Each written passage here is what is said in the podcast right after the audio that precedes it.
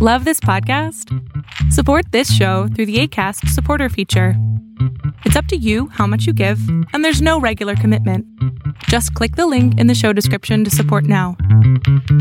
You are listening to Be the Change, a podcast of conversations with true visionaries who are creating new paradigms for a healthier planet and society. I am your host, Christine Dimmick, and my work is in finding real solutions to the biggest problems we face today climate crisis, capitalism, social injustices, and our failing health.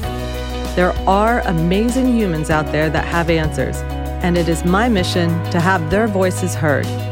Together, we can raise consciousness and create a just and equal society. Together, we can be the change.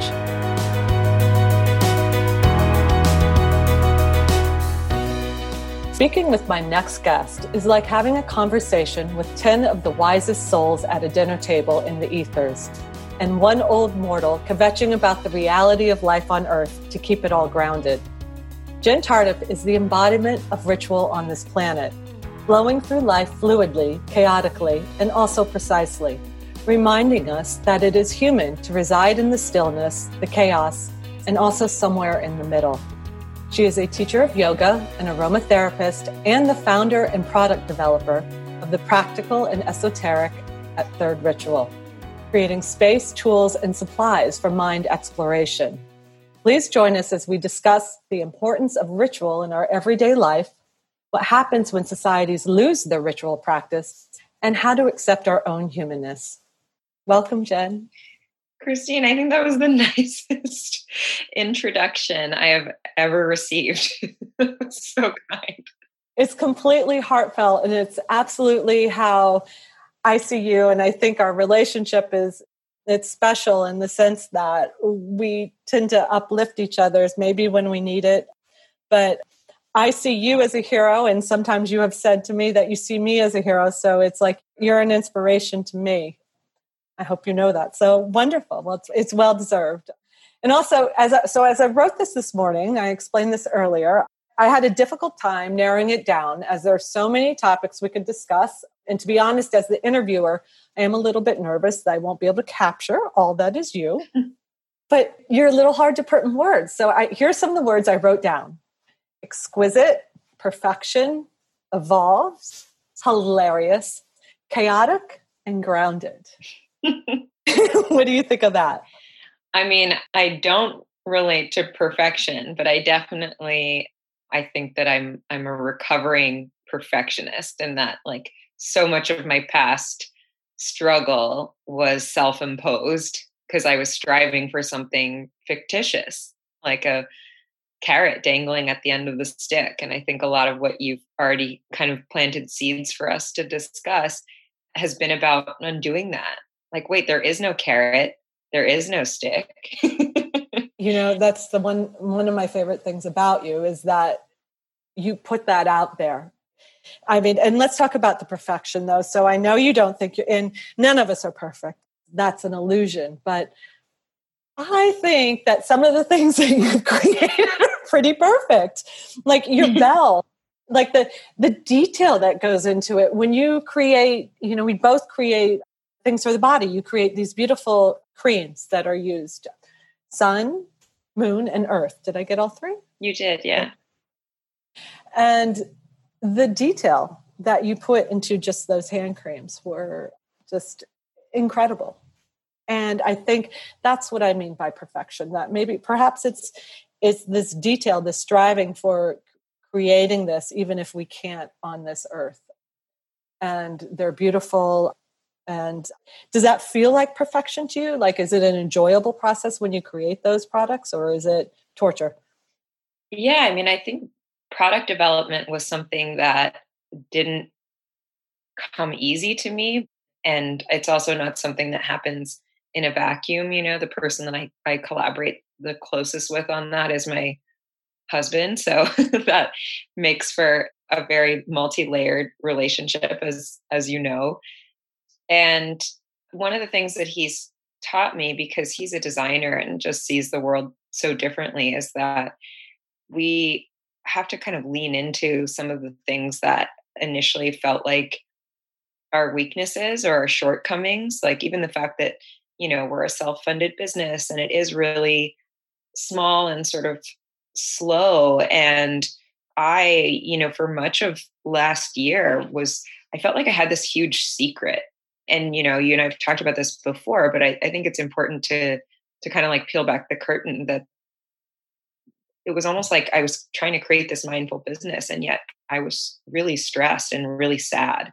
And so much of that you know which i can only see by way of the clarity that hindsight affords you was caused by chasing after someone else's dream you know like seeing all these other like quote unquote girl bosses out there who were running these venture backed businesses and just scaling at the speed of light and thinking wow well if this isn't big and isn't growing rapidly then it's not successful and once i really started to take in because I was hearing what, what my husband was saying. He was like, no, it's so great that we're only making, you know, 50 of these because then the next time that we go and make them and they're made by hand, we can refine, right? There's going to be an opportunity, even if it's so slight that no one else notices it, that we can keep improving it. And that, like, that in itself is ritual. It's this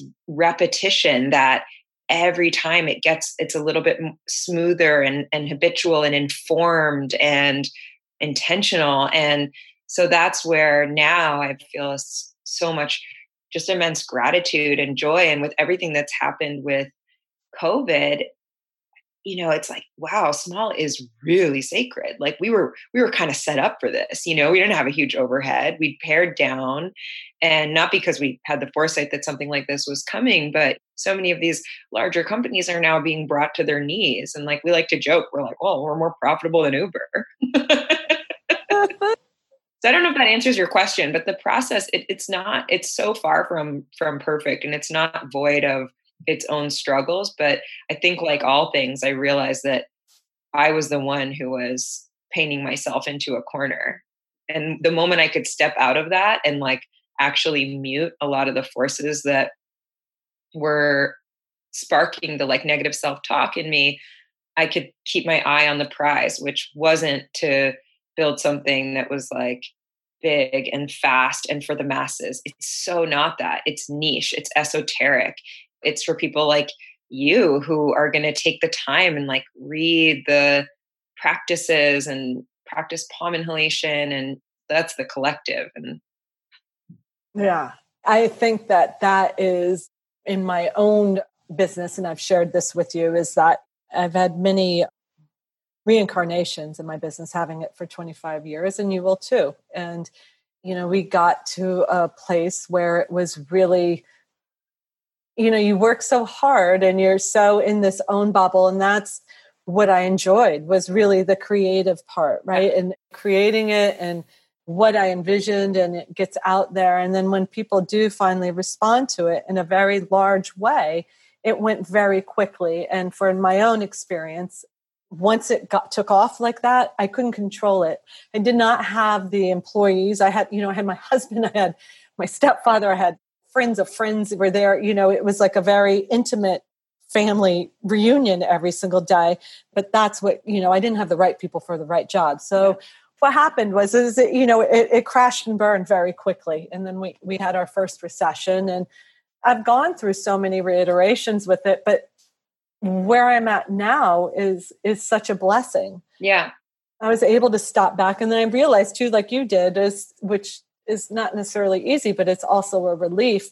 For me, that epiphany finally came when I was diagnosed with cancer. I was a little stubborn. So, you know, I'm constantly looking at spreadsheets. I was constantly like, I have to get it back to where it was. And then when I had, I was diagnosed with breast cancer, it stopped. And I was like, what am I doing? Like, it's like crazy, right? Yeah.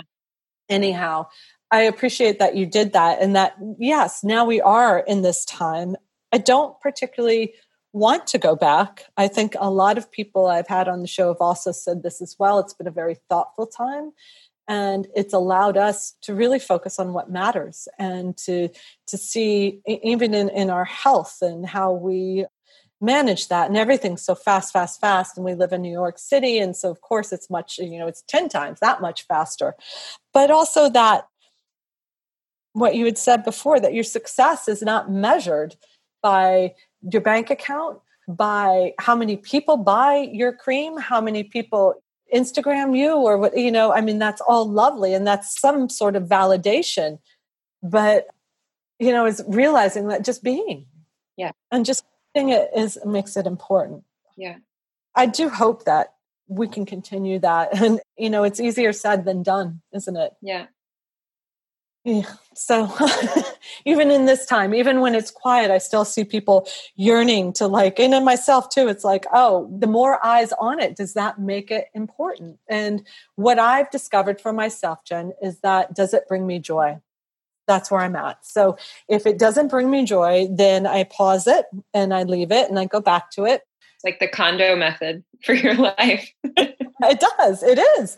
You know, is it joyful? What's I'm getting a little bit off subject, but a lot of stuff that we post, uh, that I post, and like, you know, trying to be very mindful and all this, but at the same time, it's a lot to hold. And it's like, this, maybe this isn't my lane you know there's something to be said about finding your place and your joy and bringing it out joyfully because i do think change can come from that anyhow going back to this so what i did decide is like on the direction and what i really want to uncover with you is i i wanted to discuss exploring rituals how you came to ritual you named your company third ritual and also how this is lacking in our society and and maybe how it can also be contradictory to what we feel is expansion. So I, I, mentioned before we got on, and I'd like for our listeners to hear Webster defines ritual as a ceremony, the order of words prescribed for a religious ceremony, a ritual observance, specifically a system of rites, a ceremonial act or action, and an act or series of acts regularly repeated in a set, precise manner. So, what? Tell me, like, can you discuss the di- dichotomy of ritual as a way of expression, but also precision? Why you were drawn to it, and kind of why did you name your company Ritual? Like, what brought you to Ritual, Jen? Yeah, you know, there are a couple of threads that I could pull on within that, and I think the first is around the origin, which I kind of stumbled and and found my way to as I think you know like many of the greatest things in my life it was it was like a means for creating a sense of control when i was feeling like otherwise out of control or in a chaotic environment and that happened really really young for me like at you know the age of of 5 my mother passed away and there was a lot of things that i was forced to deal with although i didn't have the language for grief and and things like that at the time i did have these repetitive actions, right? A series of things that I would do even before something as simple as going to bed at night that would help me in the absence of her, because that's when like a mother's touch is so irreplaceable. It was a way to self soothe, to mother myself. And, you know, I think that there's maybe more, a little bit more of like a pessimistic label you could apply, which would be like oh that's very ocd and you know you're kind of becoming like dependent on on certain things but i pr- much prefer the narrative that really views that as a seed that then led me to finding a lot of incredible mentors most of them were strong women like yourself who you don't have to be a therapist to make that connection right like and seeking out that that wisdom and and just kind of never settling for some false notion that I I had the answers and that there was always going to be more to uncover and more and more to learn. And something that really stayed with me was after we had already named the company, you know, Third Ritual in in 2016 and wellness was not even that was just 4 years ago and it but it was so so far from what it was today and I have mixed feelings about how ubiquitous some of this language has become because I think that what happens as it makes its way into mainstream is that it loses its cultural and historical context, which for me is very dangerous Um, I think that that's in a way that's appropriation, and I think that it it can be you know harmful because it it can be irreverent, and it's something that it's like in process for me right now. We had a conversation not too long ago where we were like, do we drop it? Do we just do we rename our company third after and this conversation? I won't name the brand because I'm not a fan of like cancel culture or saying anything negative, but you know, it was after receiving a, a package in the mail from a new startup that was like, this is your new ritual. And it it's like beauty. And I was like, that is not a ritual for me. And like maybe sure, maybe that's something that you perform every day. And it's like a cleansing routine. It's it could be like quote unquote self-care. But if it's void of intention and purpose, then that doesn't count. And so I think that that's where I do cringe a little bit. But to, I mentioned three things. So the first was the origin. I talked about, you know, having this as a really like foundational um, part of my childhood and building on it from there. And then the second thing was just acknowledging how it's shape shifted over time and then to kind of circle back to like the importance of it and to answer your question around how we as a society can benefit like when it is used in the right way with reverence and and patience it's a really powerful tool you know i, I often define a ritual like a container and mm. When you have a container that's that's waiting to be filled with all these other ingredients be it your your focus your attention like an anchor into the present moment or into something that requires processing right like there's rituals around birth and death for that very reason like things that we want to have as as major markers and milestones I think that it's it's really alchemical. I've been really fortunate because of this work to be included in other people's rites of passage and and now it's like if you're not religious sometimes it can be hard to figure out how do you welcome a new baby into this world if you're not jewish and going to have a bris and you're not you know like you don't necessarily have the the lineage to draw upon or maybe it doesn't resonate with you. And so being able to gather people who form your your chosen family by way of these long-standing friendships and beyond to uncover some of these practices which is like very much equal parts education and and experience. I think that that can be something that it stays with you forever and it really does infuse and and kind of inform the energy in the space and in this specific example that i'm referencing it's like that's the community and the world that you want to bring this baby into and i think that there's nothing more beautiful than that. One of the teachers that i that i studied under i went to to stay with in india and and study from and i remember asking her what did she think of the fact that like she was part muslim so she'd never traveled to the us so we were showing her things like yoga journal and whatever for the first time and she was kind of blown away, right? Having been raised in the Iyengar Institute in, in Pune. And I said, what do you think of like how like Westerners have adopted so many of these practices that are from your culture, like from your family that are you have or have, have such a like you're so steeped in. And her answer was so succinct that it has stayed with me forever, which was that she said rituals are like tea. You have to let them steep. And as Westerners, you might have the language and it might seem, you know, as easy as saying, okay, sit and still your mind, but only after it's practiced and become integrated into a way of life, you know, and it's not just contained in a little box, but it's how you show up at all times through the hard times through the times when no one's watching. Mm-hmm. then and only then can you really you know reap the quote unquote benefits. She didn't use the word benefits but i'm using it now because i can't think of a better one.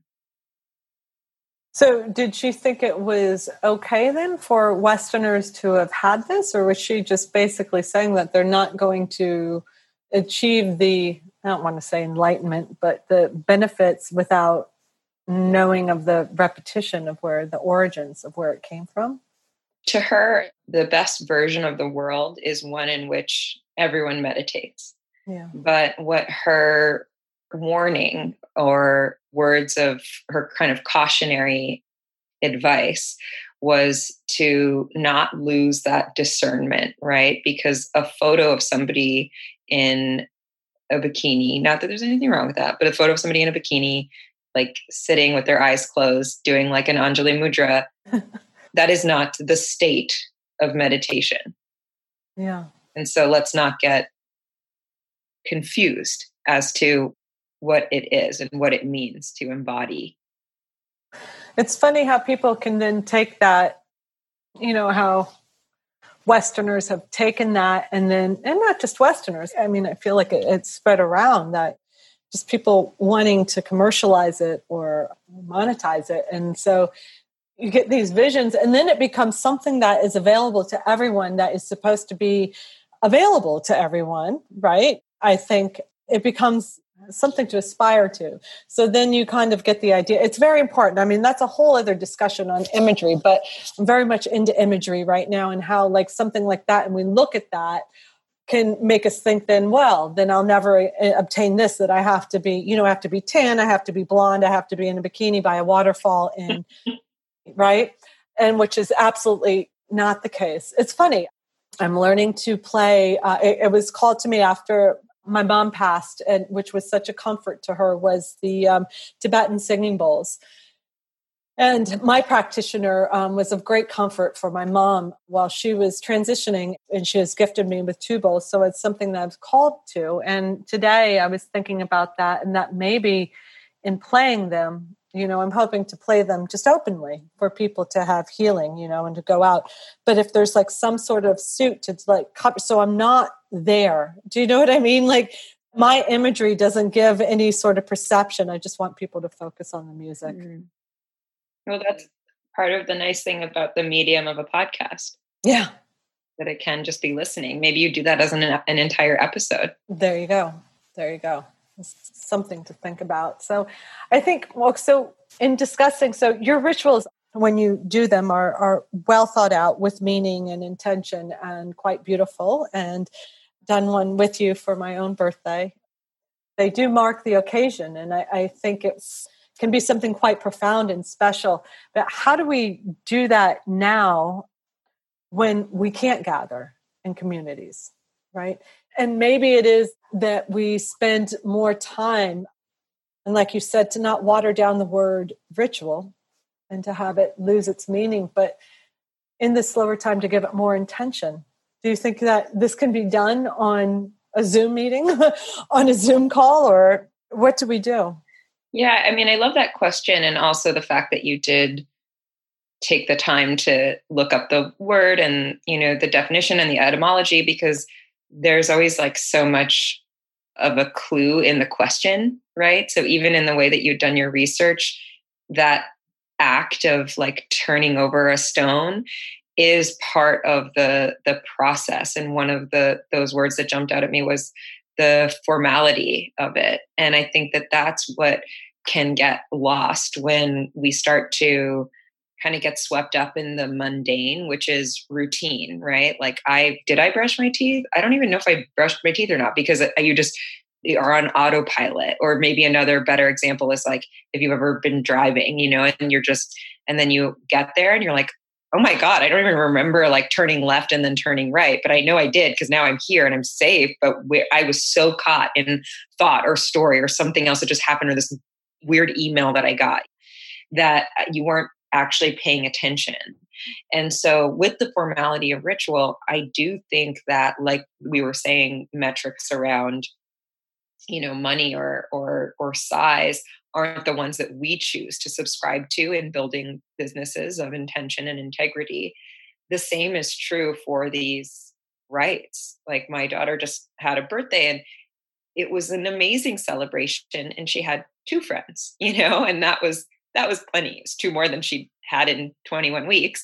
And it was an opportunity for us to start to, you know, really manifest some of these familial traditions, some of which are, you know, we're passing on. Like I'm half Chinese and she's very much a part of making dumplings, you know, and the folding and the pinching and that little assembly line around food, which is super sweet. But then there are also things that I didn't have growing up that I, I so I so craved.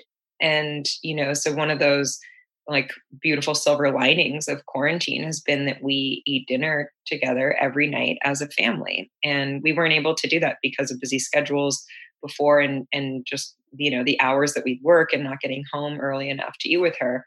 And now that we do that, it's a really sweet way that even on a busy like Tuesday, we take the time to set the table. She has her little high chair and we start the meal by giving thanks. And you know, she loves to cheers with her sippy cup and it's and it's a very important way to acknowledge all that we have. And it doesn't have to be something like so grandiose, like because some days like we give thanks for the meal itself. Some days we give thanks for the fact that we don't include screens and we're making eye contact and around the passing of Ahmaud Arbery and George Floyd and Breonna Taylor and so many others, like we can give thanks for our breath and just acknowledging again with reverence what we have because if you look and you pay attention and you tune into that there's always something and it's not something that's out there. It's something that's like in here and has already arrived. That's our one rule. You can't like be thankful for a vacation that's happening next week. No no no. That's that's future tripping right? Like stay anchored. And that's one of the things that i, I find so powerful about ritual and when i refer to it like a container it can be a capsule. When you know like this on this day like we're getting married and we want it to be special you know we've done things like a moment of silence that even if the guests are like this is a little woo woo and i don't meditate that's the thing that they'll talk about you know a year later wow when i stood completely still for 60 seconds in a room full of other people at first it was torture and then i was there and then from that moment throughout the rest of the evening i was like really there Mm. And that's palpable. There's a difference between the, you know, the before, during, and after. Isn't that interesting? When my mother's service, instead of, I'm an only child, so it was entirely up to me. And instead of a traditional funeral service, which is not what she would have wanted, what I would have wanted, I created a, a ritual. And as you mentioned one of the things i did was i my mother passed at 72 and we, i had the sound bowl that was so dear to her that we had in her hospital room. And i i rang it 72 times. And i don't know there must have been 150 people there jen and it was i did. I got like i went through exactly what you said in that what what was that? Probably a minute maybe if even or what you know? But i went through like i started it and then it got uncomfortable mm. you know? It's like that time it's like and then i was there. And at the end of it many people came up to me and said thank you for doing that. That was just really profound. Yeah. that helped me to get into a, a place of being right here yeah. right now. Would you say that's what ritual is meant to do? Yeah i mean i love what you just described because the singing bowl in that case is your instrument but what makes it magical is you using it with intention and conviction and purpose with your mother in mind and in heart and by way of the senses we can help quiet that external noise, that chaos, that that chatter, the constant stimulation, the constant seeking, the what's next, what now, what then, and start to finally tune in. In this case, because of the vibrations and the sound that the bowl is emanating, to what's happening inside, and it starts to change our own vibration tuning in maybe for the first time in a long time for some of the folks in, in the room who are present at your mother's service to their the own beating of their hearts and that is so powerful and i think that you know you and i have talked a lot about scent as another tool that can do that because of the power of olfaction and how it can you know it has a direct pathway to the limbic brain where, where, you know our memories and our motivations and our emotions are stored and we have science on our side right to back the fact that all of those different pathways and for some people it is really linked to taste and food and other chemical scents and for you and i it's very very linked to scent and for others it's sight or sound but they're all fair game and through those anchors you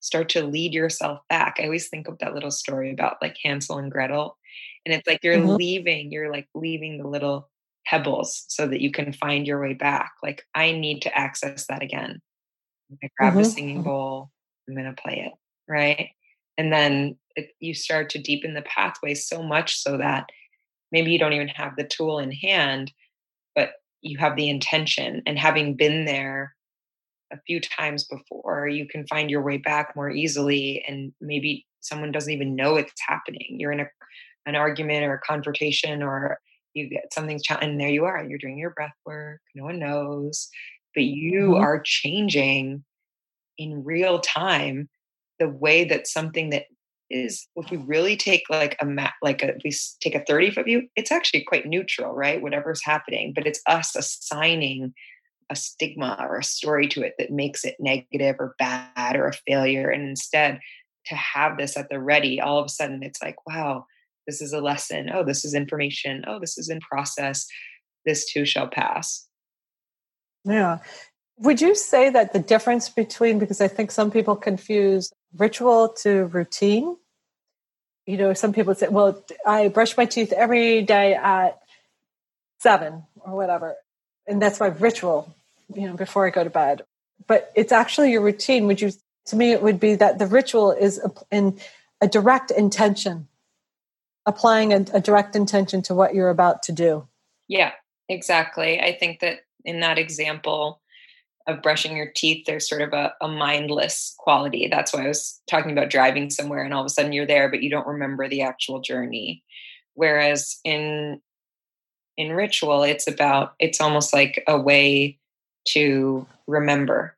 Yeah. Every single thing had intention and i remember i you know i talk about it because it was probably one of the most important things that I, i've ever done i took it very seriously your mother's service? Yeah. You know, as anyone, but a lot of times it's given to those whose relative it is that pass, oftentimes within a community, someone else takes care of it all. And so you can sit there and you can mourn. But for me, in my relationship with her, it was extremely important to me that I was able to honor her in every single way. And so that led, like, I knew she was going. So I had, like, it started coming to me in the visions and that we had but there was comfort in that and it's funny that you say that because you know my mom was a gardener and that she was working on pollinator pathways with the garden club and so in the center of where we had it at the you know it was a big open kind of restaurant area um, i had plants that were pollinators and they formed out where they were potted and they formed into a peace sign mom had a she wore a peace necklace that was very important to her you know, with candles. And, uh, but then everyone could take that and then plant that. And I really wanted to honor her. And in doing so, it helped to heal me. You know, it helped to bring that closure to me that I felt that I had done everything that I possibly could for her. Also, you know, we were talking about like the birthday and that we had done a birthday ritual together for myself and and with that and that it had come to me that it was important. The intention was to thank those that helped me to get to where i was. It wasn't necessarily celebrating me it was celebrating them. And by celebrating them i was celebrating myself. But what I, having gone to your many of your rituals and loving them is what i love is that they're not just happy and they're not just sorrowful but they're always somewhere in between Yeah. You know what I mean? Like it brings it together in a way that's grounding and that's life. Yeah. I think that's the yin and the yang. I mean, even to go back to your, I hope you don't mind me saying, but it was for your 50th yeah. birthday, you know, there were some of the women that you had invited hadn't crossed that milestone yet.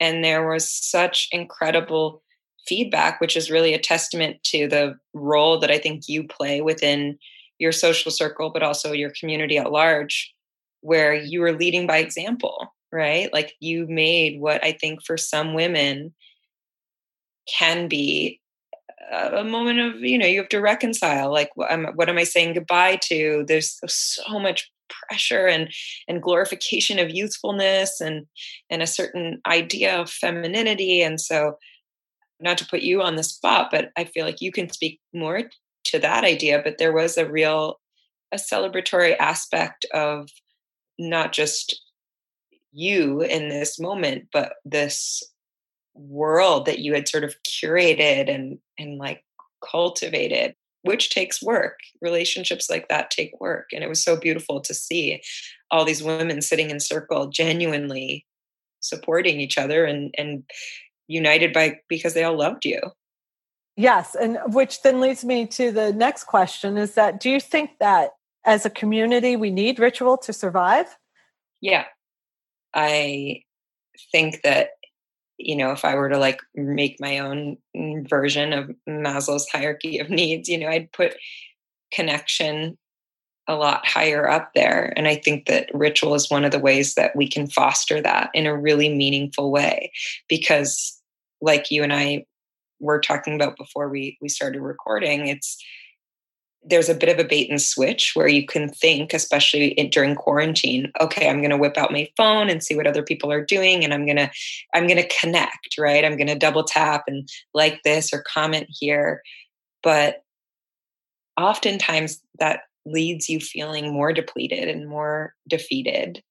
First started checking Instagram or whatever medium, and I think that even like all the zoom meetings it, it's actually quite exhausting and and part of there are going to be you know so many studies about the impact of this in the coming years many of which haven't fully been published because we're still just getting the data but it's what you're missing in the nuance of body language or somebody's you know emotional response or their energetic response how they're showing up in that moment on that day yeah it's draining it's heavy and so i think that we need connection to survive. And I think ritual is one of the ways for many folks, for myself especially, is is how we can access it.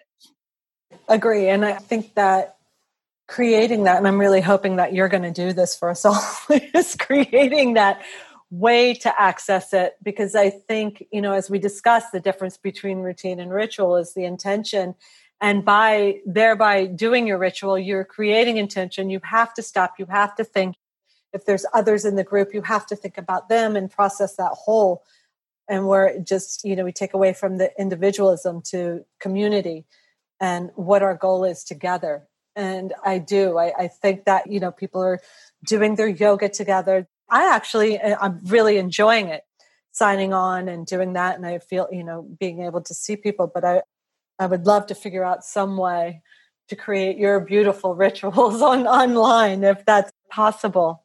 Well, doing the podcast was my first sort of attempt at that because I have I struggle a lot with the video aspect. Like I think it's amazing that you you find joy in those yoga classes, you know, like I've recorded a couple and it's been super painful. Like never in my life have I agreed to do something and procrastinated as much as I did with those because I always would say when teaching, you know, in a physical space to people in real life, I'd always say, like, this isn't a performance. This is a practice. And like that's the difference between yoga and say dance, right? We're not in a room with mirrors. It's not about how it looks. How does it make you feel? and yet when faced with the challenge of having to like prop my phone up and show the pose and talk through the pose and record myself sweating in a pose it was like a massive tidal wave of body image issues and all the things that led me to this work in the first place and so yeah it, i'm still very much in in process with that like the podcast was our first sort of experiment in trying to give something that was guided and experiential but I hear you. I think that, yeah, knowing that this is going to be the new normal, yeah, there have to be some better solutions out there. But I just, for me, it's the idea of adding more screen time doesn't sit right yet, but I'm going to keep sitting with it and see what we can come up with. Were you live? No, I recorded the those two classes I recorded were for SkyTing. Okay, that's why it wasn't live. You didn't have the interaction. Right. because then of course it then it's like how is this going to look like you know it's just you in that room i feel like no not just me i like the the live aspect of being able to reach out to people and to see people on the zoom um, maybe like a i would liken it to like a cacao ceremony right you know where we're all sitting there and we all talk but yeah just recording it does feel a little bit flat sure. tell me okay so the podcast what i love so the podcasts are rituals for your ears. they're, three minutes each episode. There's no more than really three minutes, right? Yeah, they're like between like six and nine minutes. Always a multiple of three. I love them. So I'll binge them. I'll sit there and like to sit. First of all, your voice is so soothing. It's wonderful. That's very kind. Yeah, and they're just, it's enough. And I think in this world of where we are, it's hard to focus right now because we aren't going out. And I find that, like you said, it's exhausting. I'm exhausted at the end of the day, and I haven't even left my apartment. Yeah. Right. And it, it's just this new weird kind of exhaustion. And then waking up and not knowing what day it is and like where the hell I am. And it's surreal. It's surreal. So I can't say enough about them so that inspiration was it so people could connect while you couldn't get together yeah that was mm, quite simply that was what it was as we were moving through the process of canceling everything like our workshops and retreats and classes it felt like a real loss and whenever that sensation comes up for me i try to as best i can this is something i'm not not very good at but i do try to sit with the discomfort and you know, I think that anytime that there's like a white space that presents itself or a void, you get the luxury of deciding how you want to fill it. And I use the word you as in like a, a, you know, in the creative sense, right? Like an artist with a blank canvas. And so for us, you know, very much in line with what I was just saying about my aversion to video, um, we talked through what the different options were that were out there. And for the simple but also really practical reason of like not having childcare and being able to do this when I could, which that's like recording it at like midnight and as like a voice note on my phone was a way that we could put something out that people could access anywhere, anytime. It would be free. It wouldn't be prohibitive. Like that's why we put it across different platforms because not everybody has like um, a little bit of a following in Hong Kong and they don't have access to Apple Podcast. So they asked for it to be on Spotify and just things like that. We tried to just make it as accessible and as easy so that if you only had six minutes to practice that day, that you could feel that that was enough, that you were enough, that remembering you were in a body is enough. And that's kind of my like secret, not so publicized mission statement, right? Is helping to remind people that the way to really tap into joy is to savor. And that's why I'm so obsessed with presence and all of the tools, whether it is an aromatic cream or a mantra, that whatever works, works, right? So it's like, hold that. And how can we keep delivering this tasting menu so that people can pick their palate and, and pick their flavor and come back to it when they need it?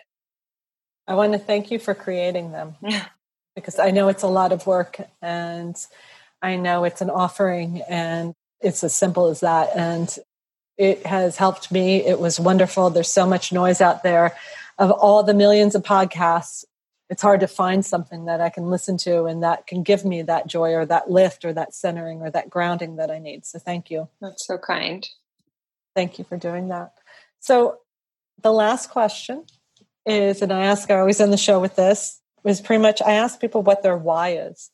When you do all this and why do you continue it when there's so many obstacles as we've discussed and that you come across things and you know you want to give up but you keep putting one foot in front of the other and you continue creating?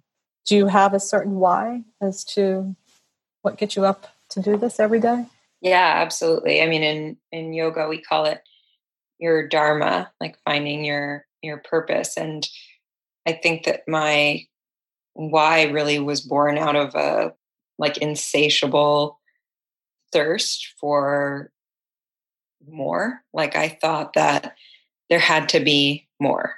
There had to be more meaning, more magic just more. And I knew when living like in my parents' basement as a teenager, feeling so depressed and so small and so unworthy of love, that that couldn't be life. Like that just couldn't be. Like looking at like a bird like singing and flying freely. Like I was just like, no, that is not the end all be all human existence. And so although I'm still asking questions and doing my own research, I feel like my my why is in a tangible tool if we can help people uncover a little bit more of the the magic and the meaning that they already have access to that's already in this very moment then it's worth doing.